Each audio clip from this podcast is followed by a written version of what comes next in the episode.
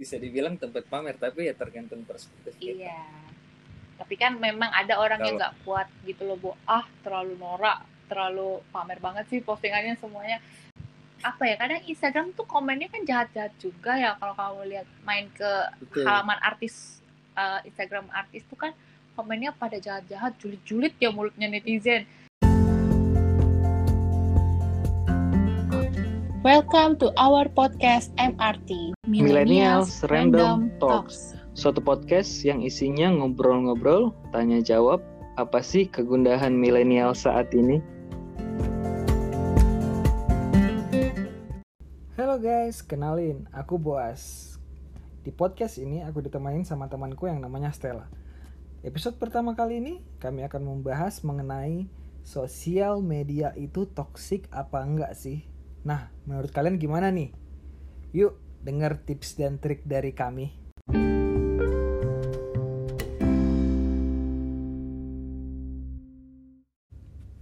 Nah, teman-teman, di sampingku udah ada Stella nih. Stella bakalan cerita apa sih yang dia alamin akhir-akhir ini. Kayaknya Stella lagi dilema deh mengenai sosial media. Yuk Stel, kamu lagi ngalamin apa sih belakangan ini? Boleh diceritain nggak? Jadi uh, awal-awal kemarin sih awal bulan Oktober ya nggak tahu sih aku mung- mungkin lagi di titik kayak mentalnya lagi down dari kerjaan sih aku akuin salah satu faktornya. Ya sama aku ngerasa kayak kok aku kayaknya gagal deh ngelakuin uh, sesuatu di kerjaanku ini. Dan aku kayak ngerasain self blaming kayak nyalahin diri aku bodoh banget sih kamu tuh style gitu kayak kok di kerjaan ini kayak nggak teliti gitu karena ya kalau kamu tahu kan akuntansi pasti orangnya harus teliti harus gimana ya kita tuh detail oriented gitu kan harus orientasi ke detail pokoknya ngecek tuh Yap. double cross check tuh harus banget di dalam kerjaan kita gitu Nggak double kayaknya, triple kayaknya. Iya bisa jadi kan. Jadi aku kemarin tuh sempat ngelakuin kesalahan menurut aku mistake gitulah. Eh sampai yang ngebikin aku jadi mentalnya down. Terus aku ya biasa kalau kita mental down mungkin kan cari hiburan, pengen ngehibur diri sendiri kayak scroll scroll IG kah apa TikTok gitu. Tapi Mhm. pas yang kemarin-kemarin itu aku ngebuka IG kayak aku ngerasa di satu titik yang kayaknya nggak ada yang menarik deh di IG terus kayak kok yang diposting itu ya kayak lagi keruh aja menurut aku kayak aku nggak ngedapatin peaceful maksudnya ketenangan maksudnya hiburan yang bikin aku jadi kembali sukacita gitu nggak aku dapetin di IG karena emang ya aku tahu sih maksudnya ya sumber kebahagiaan bukan di IG juga bukan di sosmed yang kita Betul. cari kan. Tapi kayak aku mikir ih kayaknya ah, apa IG ini jadi toksik ya? Tapi sebenarnya bukan platformnya yang toksik tapi kayaknya di akunya juga mungkin ada merasa perasaan yang kayak eh kayaknya aku deh juga yang lagi toksik karena kan aku lagi mental down kan di situ. Jadi apa pun pikiranku tuh ya waktu itu ya lagi emang rasanya ya salah aja gitu loh semuanya gitu di, di lingkungan di sekitar aku tuh kayaknya eh, aku ngerasa eh, nggak punya apa ya kalau mau cerita ke orang jujur aku juga nggak nggak terlalu bukan orang yang bisa terbuka banget cerita gitu. Jadi kayak aku mendem sendiri paling ya aku cari refreshing hiburan di luar dari itu gitu buat buat kayak ngurangin overthink aku buat ngurangin yang rasa perasaan aku menyalahkan diri yang atas kerjaan aku yang nggak becus itu menurut aku gitu. Terus aku uh, sempat mengambil waktu buat detox Instagram. Itu totalnya sih dua minggu tapi seminggu itu aku emang benar-benar total uninstall IG gitu. Karena aku nggak mau kayak ah nanti dikit-dikit aku ngecek IG apa-apa eh, larinya ke IG lah pengen awalnya mungkin pengen hanya sekedar ngelihat view view view story orang tapi kayak aku ngerasa eh, kayaknya perlu deh sekali-sekali tuh detox sosmed IG karena eh, lebih ngerasa kayaknya aku yang harus mulai jaga diri gitu kan. Kita nggak bisa ngedalain orang mau posting apa kontennya mau apa gitu. Ya terserah orangnya kan monggo. Tapi kan kalau kita yang melihat ini mungkin Iya, lagi kalau kita lagi down apa pun yang kita lihat terus semuanya kayak terasa serba salah bo menurut aku gitu. Jadi kayaknya aku yang lagi down terus aku yang harus mulai mengambil action. Aku yang harus mengambil waktu sejenak rehat dari Instagram. Jadi aku paling ya mulai sekarang aku kan udah mulai kayak aktif nggak mulai aktif banget ya. Maksudnya ya mulai mencoba balik lagi ke IG tapi aku nggak terlalu yang ngambil waktu ngabisin waktu banyak porsir jam uh, apa jam di luar kantor aku buat menonton IG IG story orang lain gitu. Paling sesekali aku ke view tapi itu pun hanya beberapa orang yang maksudnya aku tahu yang postingannya dia tuh nggak yang bikin uh, apa ya menghabiskan energi gitu loh. Kayak ada kan orang yang posting tuh ya ilah dia ngeluh mulu ya ilah dia postingannya pencapaian yang kayak pamer-pamer gitu ya emang sih aku tahu maksudnya orang posting sesuatu kan bukan untuk nunjukin pencapaian dia tapi ya ada unsur pamer lah tetap di situ di dalam postingan kan cuman kan kayak kita uh, mulai bisa punya kendali untuk memilih mana postingan yang mau kita lihat, mana yang mau postingan yang nggak mau kita lihat. Entah itu kita mute kah, atau kita unfollow orangnya kah, diam-diam, terserah lah gitu kan. Yang penting kayak dari diri kitanya sendiri yang emang harus ngejaga buat kita nggak jadi toksik orang toksik di dalam bermain sosmed gitu. Dan aku juga nggak mau yang jadi ketergantungan juga apa-apa. Kayaknya kalau nggak update story satu hari itu kayaknya hampa banget. Jadi kayak ada rasa gatel gitu loh. Kayak gimana sih candu main main game atau main sosmed gitu kan. Kalau orang yang udah biasa update apa-apa di update postingannya ada terus gitu loh kayak pernah nggak sih ngambil satu titik eh apa satu hari kayak benar-benar uh, jauh banget lah dari HP nggak megang HP maksudnya nggak nyentuh sosmed gitu. Itu tenang banget sih menurut aku kayak lebih damai beneran. Nggak dibuat-buat sih. Jadi uh, begitulah cerita aku. Kenapa aku tiba-tiba kayak pengen tadi itu ngeposting nge-share kenapa aku detox sosial media Instagram gitu. Uh,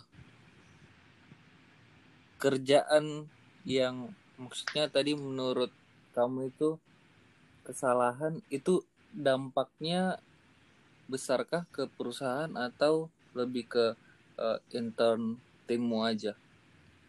menurutku sih lebih ke intern timnya aku aja sih cuman kan yang kalau di Instagram kan ada teman-teman teman kantor juga follow following ini kita kan aku di IG jadi kayak nggak tahu oh. ya aku tuh kalau misal aku memang cukup ya overthink juga. Emang ada overthinknya juga sih jadi orang gitu. Kayak aku melakukan kesalahan terus aku jadi bawa tuh semuanya ke mana-mana aku pikirin gitu loh. Jadi kayak aduh kayaknya nanti dianggap orang maksudnya orang kantor kayak gimana ya? Kok dia bisa ngelakuin kesalahannya kayak gitu? Jadi aku kayak menghukum diri aku sendiri. Padahal sebenarnya yang aku pernah baca di buku psikologi atau apa ya aku lupa pokoknya ya kalau kita ngelakuin kesalahan itu wajar gitu maksudnya semua orang pasti ngelakuin kesalahan dalam kerjaannya dalam apa pun itu tapi jangan sampai kita jadi menyalahkan diri sendiri kayak jadi mengintimidasi pikiran kita kalau kamu itu bodoh, kamu itu nggak pantas lah kayak gitu-gitu tuh, wow. itu kayak negatif kan, pikiran negatif, pikiran toksik yang kita buat sendiri gitu. Terus ya aku jadi mikir, hmm, kayaknya nggak bisa nih lama-lama kayak gini mental down mental down aku nggak bisa nih nggak bisa kayak gini gitu terus gitu loh.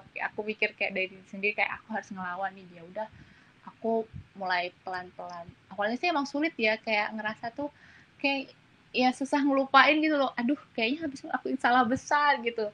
Tapi ya makin ke sini dipikirin ya udahlah wajar juga sih ngelakuin kesalahan. Karena mungkin aku mikirnya e, gini kalau kita ngelakuin kesalahan di kerjaan kan toh akhir tahun tuh ada KPI di tempat aku aku hmm, langsung betul. kepikiran itu langsung jauh overthinknya aku gitu Waduh. Nah itu makanya aku gitu. iya jadi menyalahkan diri aku. Aduh kenapa sih bisa kayak gitu style gitu dalam aku nggak kayak ngomong ke diri aku sendiri gitu kan. Tapi kayak aku jadi tapi di satu sisi aku kayak kasihan sama diri aku. Kamu nggak maksudnya jangan nyalahin diri sendiri juga style maksudnya ya emang semua orang pasti ngelakuin kesalahan walaupun kamu udah ngerasa cukup lama kerja di suatu perusahaan itu tapi kamu tetap nggak akan pernah lepas dari yang namanya ngelakuin kesalahan gitu loh. Jadi itu itu normal tapi kalau kamu ngelakuin kesalahan sekali jangan ada kesalahan yang kedua dan ketiga kali gitu loh. Cukup jadikan itu pembelajaran aja gitu evaluasi supaya kamu mungkin orangnya jadi lebih teliti kah lebih hmm, apa pelan-pelan gitu loh kalau kerja sesuatu tuh yang benar-benar telaten gitu. Ya itulah jadinya kayak sisi positif yang maksudnya aku uh, dapet pas aku kemarin lagi detox sosial media kayak aku banyak kerenung kayak aku banyak mikir gitu. Terus nonton nonton YouTube yang bikin aku motivasi bikin membangun kepercayaan diri aku pulih lagi gitu. Aduh. Uh, kalau misalnya sosial media ini kan kayaknya topiknya sosial dilema gitu ya, mm -hmm. ya gak sih? Mm -hmm. uh, sosmed apa aja sih yang kamu punya, Steph? Aku IG pasti, Twitter iya, oh. TikTok oh. iya. TikTok. Apa ya? Udah. Im Facebook masih nggak? Facebook aku aktif tapi aku udah lama banget udah nggak yang online di Facebook gitu. Tetap masih ada, nggak deaktif deaktif akunnya ya. Ada kok kalau misalnya dicari di searching gitunya di page-nya. Tapi aku nggak main Facebook gitu. Jadi nggak nggak pernah ngecek-ngecek juga Facebook gitu loh, Bo paling email ya Gmail kan buat kita ngecek lah ya kerjaan gitu-gitu. Nah sosmed tuh tiga doang sih sekarang ini. Yang paling aktif lah ya. Hmm, tapi paling aktif ya. mungkin di Twitter kali ya. Karena Twitter kan tempat kita menumpahkan semua keluh kesah. Kalau IG itu lebih condong kayak orang lagi lebih sering membagikan momen bahagianya gitu nggak sih? Kayak momen pencapaiannya. Oh, aku habis dapet dapat ini nih uh, voucher liburan ke luar negeri karena aku habis mencapai target sales bla bla bla bla terus kayak ya pencapaian pencapaianmu aja gitu loh kalau di Instagram gitu orang mau pamer pun di Instagram lebih sering kalau aku ngamatin kalau di Twitter orang itu ya sambat. iya orang sambat. sambat. Ya ada sih orang yang jualan juga tapi orang-orangnya lebih enak aja kalau diajak diskusi. Ya lebih nerima gitu loh. Kalau di IG tuh apa-apa bikin status nanti bisa dikirainnya kita nyindir dia. Padahal kayak gampang baperan tahu nggak sih? Ya, padahal kan kita bisa bikin status atau quote kayak share quote gitu kan. Ntar dikirain yep. kayaknya lu yang punya masalah sama gue gitu padahal kan kita cuman kayak posting upload doang ya. Kadang orang tuh bisa ngiranya baperan amat sensi amat gitu. Dikirain buat nyinyir nyindirin dia. Makanya aku males kalau misalnya udah bawa ke IG maksudnya aku menjaga banget kalau IG aku posting yang yang netral gitu loh. Nggak yang mau terlalu yang ngereak sesuatu berlebihan juga gitu. Uh, gimana ya aku itu hmm. waktu di eh, sempat aktif di IG -hmm. eh sempat aktif Twitter -hmm. tapi pernah uh, istilahnya vakum lah mm. dari dari Twitter dan dia itu mulai eh, aku mulai aktif lagi semenjak uh, ini rusuh-rusuh waktu jaringan pada di blog terus cuman Twitter yang bisa oh sosial media iya, iya, itu sempat, sempat. lemot kan nah. nah itu balik lagi ke situ tapi setelah setelah itu yang aku uh, dapatin ya stigmanya hmm. itu yang kamu bilang tadi hmm. IG itu tempat pamer terus Twitter itu kayak ya tempat menumpahkan semuanya lah. Nah, dan apa ya? Kayak Twitter itu inner circle gitu loh. Teman ini followers followingnya nggak nggak kayak di IG yang semuanya ini. Iya benar. Terus pas tumpahin di pas ditumpahin di uh, Twitter paling orang-orang dekat doang kan yang hmm. komen dan uh, the real uh, human pasti itu di Twitter yeah. gitu realnya orang iya yeah, benar-benar di Twitter Setuju. bisa ngelihatnya true karakter Kamu orang tuh lihat. dari Twitter kelihatan betul uh -uh. dan ya emang kita nggak bisa pungkiri sih orang ada positif negatifnya yeah, ya kalau di kalau di IG kan positif positifnya terus yang di share seperti yang kamu bilang tadi orang bisa dibilang tempat pamer tapi ya tergantung perspektif kita. iya. Tapi kan memang ada orang Kalo... yang nggak kuat gitu loh bu. Ah terlalu norak terlalu pamer banget sih postingannya semuanya. Nah kan ada orang yang kayak gitu kan. Mungkin dia nggak cukup bisa pegang kendali buat memilah mana postingan yang mau dia lihat gitu. Ya kan beda-beda ya kekuatannya orang buat bisa menghandle itu. Jadi ya kalau aku sendiri sih kalau aku udah ngerasa oh ini kayaknya udah berlebihan aku nggak bisa menghandle ya udah aku tinggalin aja. Aku mendingan rehat uninstall IG aku cari ya sumber maksudnya kebahagiaan aku ya maksudnya ya aku ngelakuin aktivitas yang outdoor atau nelfon keluarga ketemu sama teman sahabat yang orang-orang deket aku gitu. Kalau aku sih gitu. Berarti menurut Mostel hmm. orangnya ya yang harus menyesuaikan ya enggak sih nah karena kita karena kita nggak bisa uh, ngatur postingan orang berarti kita yang harus iya mempersiapkan diri kita itu yang kamu pengen sampaikan. Nah, iya betul pesan aku tuh ya kalau emang kamu belum siap apa ya kadang Instagram tuh komennya kan jahat-jahat juga ya kalau kamu lihat main ke betul. halaman artis uh, Instagram artis tuh kan komennya pada jahat-jahat julid-julid ya mulutnya netizen. Nah kalau aku memposisikan kalau aku jadi si artis ini aku bisa kuat nggak ya? Mental aku bisa sebaja itu gitu loh. Kadang kan kita bisa bisa aja jadi manusia tuh lemah gitu loh. Nggak selam tiap hari kita tuh bisa kuat jadi orang yang super hero maksudnya super human gitu kan.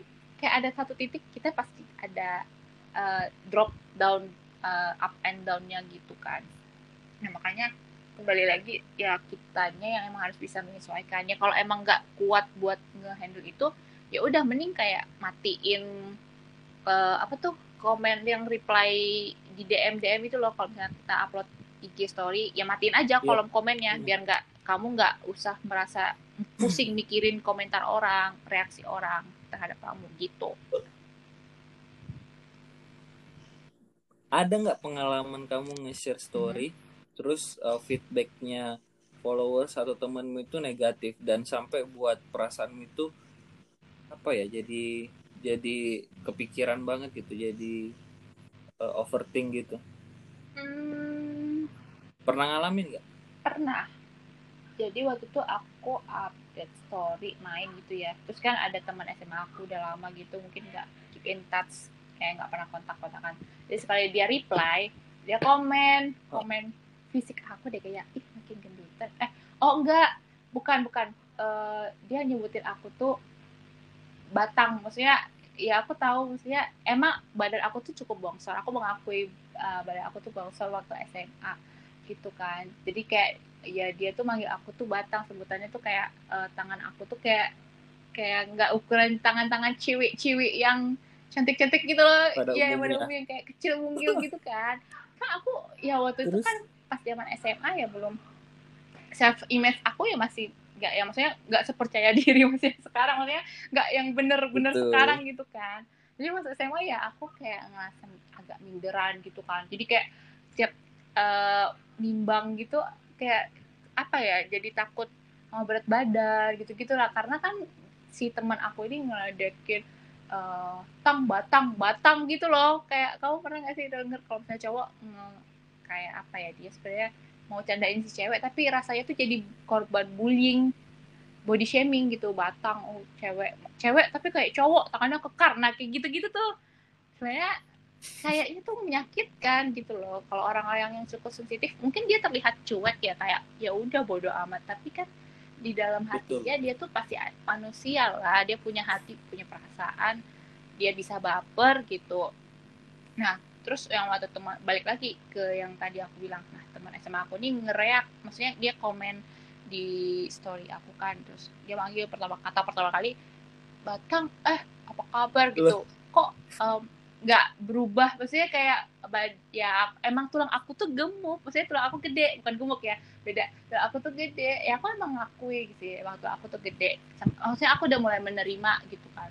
Oh iya tulang aku gede. Ya udahlah udah amat gitu. Ya tetep maksudnya itu tidak mau membuat self image aku gambar diri aku yang menjadi insecure gitu-gitu kan nah pertama kali dia komen begitu sebutannya batang mm -hmm. aku langsung bete aku maksudnya udah males banget kayak pas pulang ke Palangkaraya balik ke rumah kan ngajak ketemu ngajak main gitu loh. maksudnya kayak nanya-nanya eh balik ya Stel karena dia ngeliat IG story aku update lagi pulang gitu Terus? kan iya gitu tapi aku jawabnya jutek. Tahu kan kayak kalau udah orang males tuh ya iya. Seadanya gitu. penggal-penggal.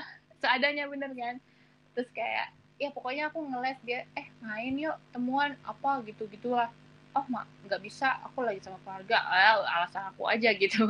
Karena aku udah kayak apa ya dibilang sakit hati. Nggak juga sih kayak males aja sama orang-orang begitu loh Bo. Jadi kayak dia dia tuh kayak nggak menghargai orang gitu loh. Maksudnya mungkin aku tahu dia tuh kayak bercanda tapi ya kan kamu udah lama nggak ketemu orang maksudnya ya panggil lah dengan namanya apa susahnya gitu loh gitu loh. Kayak hi style gitu kayak hi bo gitu kan. Apa kabar? Kayak ya maksudnya yang enak gitu gimana sih? Itu kan mempengaruhi mood mood Betul. orang ya kalau kamu baca komen yang apaan sih manggilnya so asik banget? Kayak oh bukan yang kenal kenal maksudnya nggak akrab nggak akrab akrab banget tapi kayaknya bisa banget yang manggil orang tuh seenaknya aja gitu. Nggak ngaca apa dengan dirinya sendiri gitu. Nah aku tuh basebalnya gitu sih waktu itu. Pas awal-awal aku baru kerja di Jakarta deh gitu. Jadi pas kuliah aku pernah sih misalnya memang masih main bareng sama dia. Cuman pas di Jakarta pas dia masih manggil kayak gitu kayak aku udah bete gitu kan ditambah aku pernah baca kayak di M Raising ya kamu kalau kamu follow M Raising akun M Raising kalau misalnya orang itu uh, manggil kamu eh lu udah lama gak ketemu lu gendutan aja. Terus di, atau dia manggil cewek kok badannya kekar kayak cowok? Atau apalah gitu. Mm-hmm. kok kekurusan banget. Itu berarti kayaknya dia dia itu bukan teman yang baik. Maksudnya dia nggak bisa menghargai kamu. Apa susahnya dia manggil manggil dengan yang yang sepantasnya gitu loh kayak manggil nama kasih ucapan yang bikin orang itu merasa lebih baik atas dirinya gitu loh. Kalau misalnya dia nyalahin kamu ih gitu aja dipanggil kayak gitu aja baper. Bukan masalah baper nih masalahnya tapi kamunya sendiri nggak maksudnya ucapan kamu itu menyakitin hati orang lain gitu. Mungkin dia kamu nggak tahu apa yang udah dia laluin apa dia mungkin udah berusaha mati-matian diet kayak dia minum pil-pil pelangsing buat dia nggak buat dia nggak dibilang lagi gendutan kan kita nggak tahu ya apanya orang saya kisahnya orang itu bisa struggle-nya dia tuh kayak gimana. Enak-enak aja nih orang manggil sebutan kita kayak eh dasar kiko apalah sebutannya segala macam kan bete ya lama-lama. Kayaknya gue harus ninggalin lo deh maksudnya uh, bukan buat jadi pergaulan teman gitu-gitu gitu. Kayak cari aja teman yang baru gitu. Sekarang aku udah kayak gitu sih prinsipnya. Jadi kalau aku nggak suka maksudnya aku nggak memaksakan dia bisa masuk ke frekuensi aku aku juga memaksakan kalau aku harus masuk ke frekuensi dia. Jadi ya udah emang kalau emang teman maksudnya emang nyambung ngalirnya ngobrolnya frekuensinya gitu sama aku ya ayo. Maksudnya aku enak aja ngobrol gitu frekuensi nyambung diajak nongkrong gitu. Tapi kalau buat memaksakan harus diterima di di pergaulan dia di uh, perspektifnya dia ya aku nggak mau yang begitu banget sekarang gitu. Makin lama prinsip aku maksudnya ya aku bergeser aja sih aku ganti pemikiran aku. Ya udah kalau emang emang sefrekuensi emang cocok nyambung diajak ngobrol ya ayo berteman. Tapi kalau buat memaksakan kita harus diterima sama orang lain mendapat pengakuan dari orang lain ya udah sudah lewat udah bye menurut aku itu nah ini kan kamu udah kemarin kayak udah detox kan Nah, uh, terus sebelumnya kamu pernah ngalamin hal yang ya orang ngatain kamu lah terus kamu sampai uh, sakit hati. Ini kan hmm. tadi kita bahas nih uh, kita yang harus nyesuaiin uh, diri ke sosial media. Nah, misalnya nih orang itu sekarang datang lagi atau orang lain datang lagi melakukan hal yang sama, gimana kamu nanggepinnya sekarang? aku sih sekarang lebih santai kayak paling mencoba membawa hahaha tapi aku paling tetap uh, gimana ya? Honestly uh, masih itu enggak istilahnya masih baper enggak masih sakit hati enggak kalau dibilang baper udah enggak sih. Cuman aku udah jadi cukup tahu oh maksudnya ya manner manner kamu cuma segitu doang. Maksudnya attitude rasa menghargai kamu tuh segitu doang respeknya ke orang lain gitu. Sekarang aku udah ya maksudnya kalau kita emang baik maksudnya ya menghargai orang itu ya panggillah dengan yang sebutan yang agak yang sopan yang ramah. Apalagi kecuali kayak dia tuh belum terlalu deket. Maksudnya dia bukan sahabat kita banget. Bener-bener sahabat yang nempel banget gitu loh bu bukan aku. ring satu ya? Nah iya betul. Jadi kayak emang ya temen main bukan yang dia tahu banget seluk beluk hidup kita aib aib kita tuh enggak bukan bukan kategori dalam ring satu yang aku bilang gitu. Jadi nggak ada hak maksudnya dia ngapain ada dasar apa dia maksudnya seenaknya aja manggil kayak gitu gitu. Mau so asik gitu. Ya sorry sorry aja gitu. Ya so asik sih ya ada batasannya kali. Ya tahu-tahu tempat lah gitu. Masa baru udah lama nggak keep in touch? Ya manggil nama ke jangan manggil sebutan batang gitu kan. Kayaknya siapa yang nggak sebel gitu bu? Gitu. Oke okay, oke. Okay. menarik menarik. Karena uh, hmm. jujur nih setelah aku nonton The Social Dilemma aku kan juga pengen menarik diri dari IG dari ah. Instagram uh. terus uh, yang aku mau lakuin itu uh, diaktif akunku hmm, Karena, yang IG iya sebenarnya uh, sebelumnya aku main Facebook uh, waktu ribut-ribut uh, apa pilpres mm -hmm. itu buka Facebook isinya itu nggak bagus semua. Istilahnya keluarga hmm. udah komennya kayak gini, itu aku deaktif akunnya.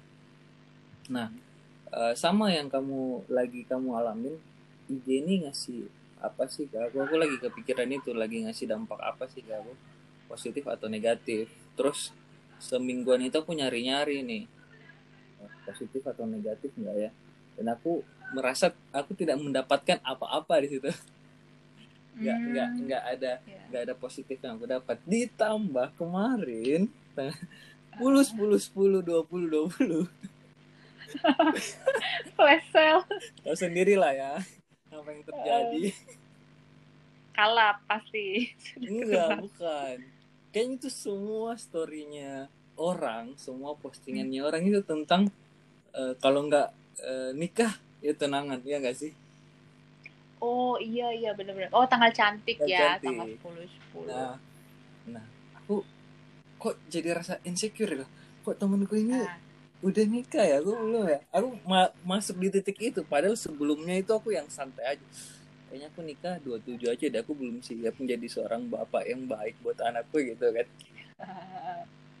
Pengen ku uh, deaktif akun IG-nya. Aku mulai minta uh, pandangan sih ke orang-orang kira-kira gimana ya. Terus dia bilang uh, teman-teman bilang kalau itu bisa bangun network maksudnya bisa mengkoneksikan dengan orang lain jangan di nonaktifkan kayak gitu. Nah aku nggak kepikiran tuh uh, pemikiran yang kamu bawa tadi bahwa kita yang harus nyesuaiin diri kita ke uh, sosial medianya bukan sosial medianya yang di shutdown gitu. Bukan bukan akunnya yang dinonaktifkan gitu. Itu. Seru banget nih ceritanya. Iya. Iya udah berapa jam kita? Kayak kuliah di KSKS nggak kerasa iya. Kayaknya banyak yang masih itu uh, topik-topik yang seru untuk diceritain. Kalau untuk uh, topik malam ini sosial dilema kayaknya cukup setel ya udah cukup udah ya.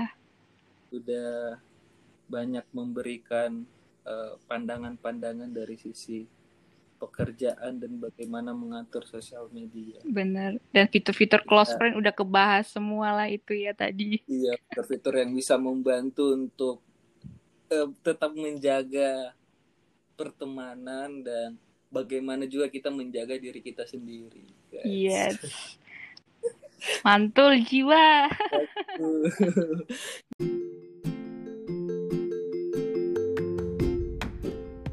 nah, ternyata sosial media itu nggak toksik guys. Tergantung bagaimana kita menanggapi setiap komentar atau postingan dari orang-orang yang ada di sekitar kita. Jadi tetap positif, menjaga pikiran kita untuk mengambil hal-hal positif dari sosial media. Sehingga kehidupan kita nggak terganggu nih dengan adanya sosial media. Justru sosial media itu makin mempererat hubungan kita dengan sesama. Oke, okay? see you on the next episode. Bye bye.